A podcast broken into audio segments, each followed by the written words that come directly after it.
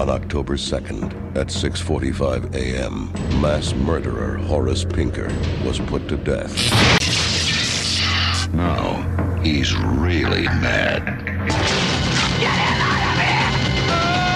From Wes Craven, creator of the original Nightmare on Elm Street. No Shocker. Rated R. Starts Friday at a theater near you. This is day 16 of October 31 Days of Creatures and Villains from Horror Movies, a murky chronicle bonus. I am Diafullah, the Butcher Dobashi. And I am gorgeous Kenny Roberts. Just want to How say, you doing, brother? I'm doing, man. How you doing this morning? Good, good. I just want to say thank you to all the emails to murkychronicles at gmail.com for giving us our bonus selections to talk about.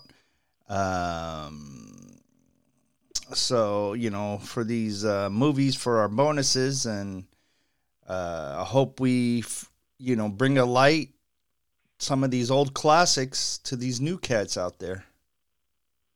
Absolutely. And uh, which one are we doing today, Dave Fluff?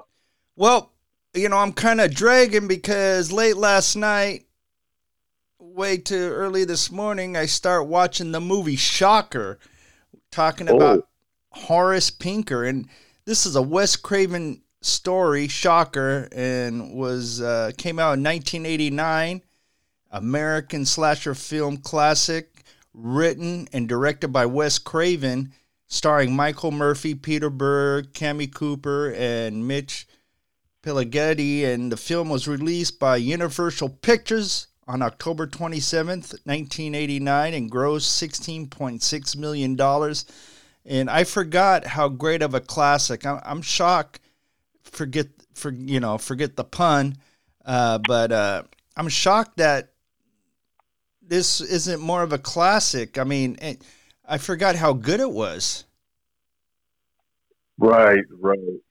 It had Um, it had reminiscences of Nightmare on Elm Street. very nice. Um, honestly, I've not seen that movie. I, the main actor that played the for uh, Horace, he was in uh, Sons of Anarchy. Remember him? What, He what- played a great role in that show. was he? Because I watched every single episode of Sons of Anarchy. Was he one of the the sons? No, the- no, no. He was, he was one of the tweakers that was always making deals.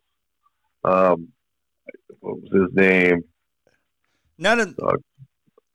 Oh, I'm gonna have to. Yeah, I didn't even recognize him. Well, he was a lot younger then, so. Oh yeah, absolutely. But yeah, he looks like he's done quite a few shows. He was on the X Files as well. Oh, okay.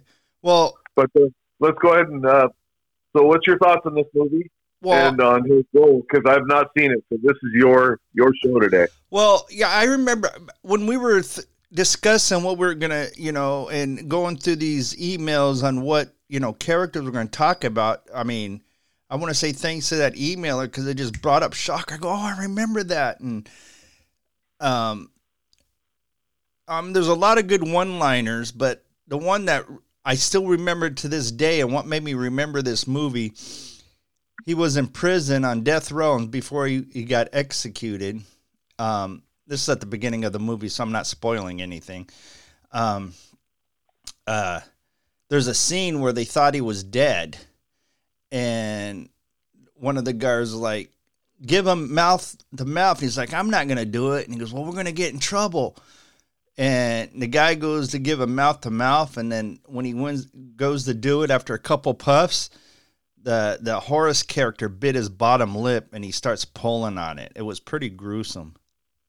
But according to Craven, this film was severely cut for an R rating.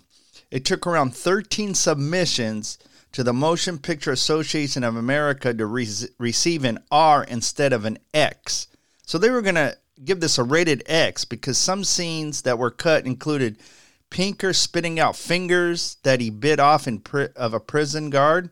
So that was probably the scene where he bit the lip, you know, lip off because he did bite one of the guy's hands, and uh, and then a longer and more graphic electrocution of Pinker. and had a- and then there was a longer scene of a pos- possessed coach stabbing um, of his uh, own hand, despite fan interest. An uncut version has never been released. So, can you believe with all the gruesome stuff, like especially like Rob Zombie with his glory gory slasher movie, they were actually going to give this in rated X with some of the scenes. I mean, the scenes were pretty gruesome as is, but I guess times have changed. Right, absolutely. Since '89, that's for sure. And also, I really dug. I, have you ever watched Cobra Kai? Yes. Now, you know the nostalgia feeling because uh, all the like music they play on that show. Yeah.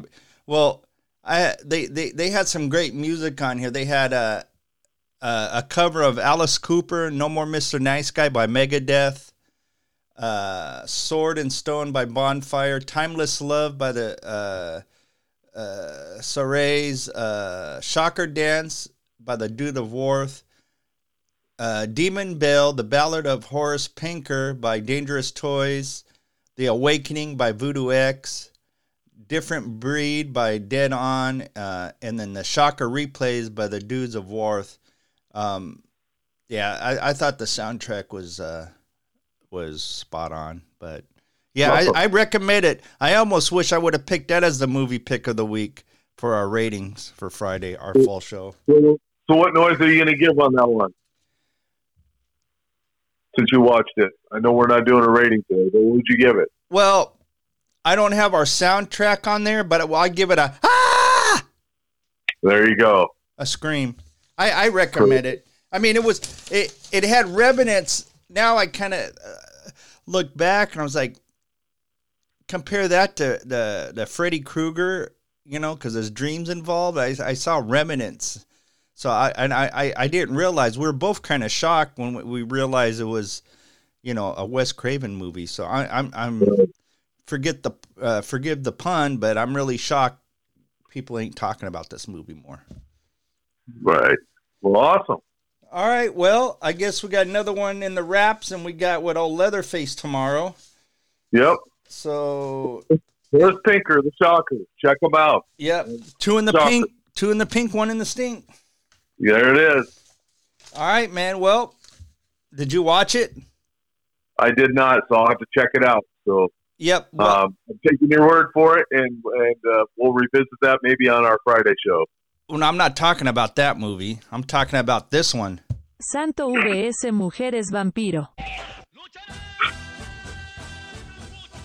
And that translate when they translated the movie in English, Samson versus the Vampire Woman, uh, Santo's El Santo movie, Mexican legend, black and white, El Santo Santo versus the Vampire Woman.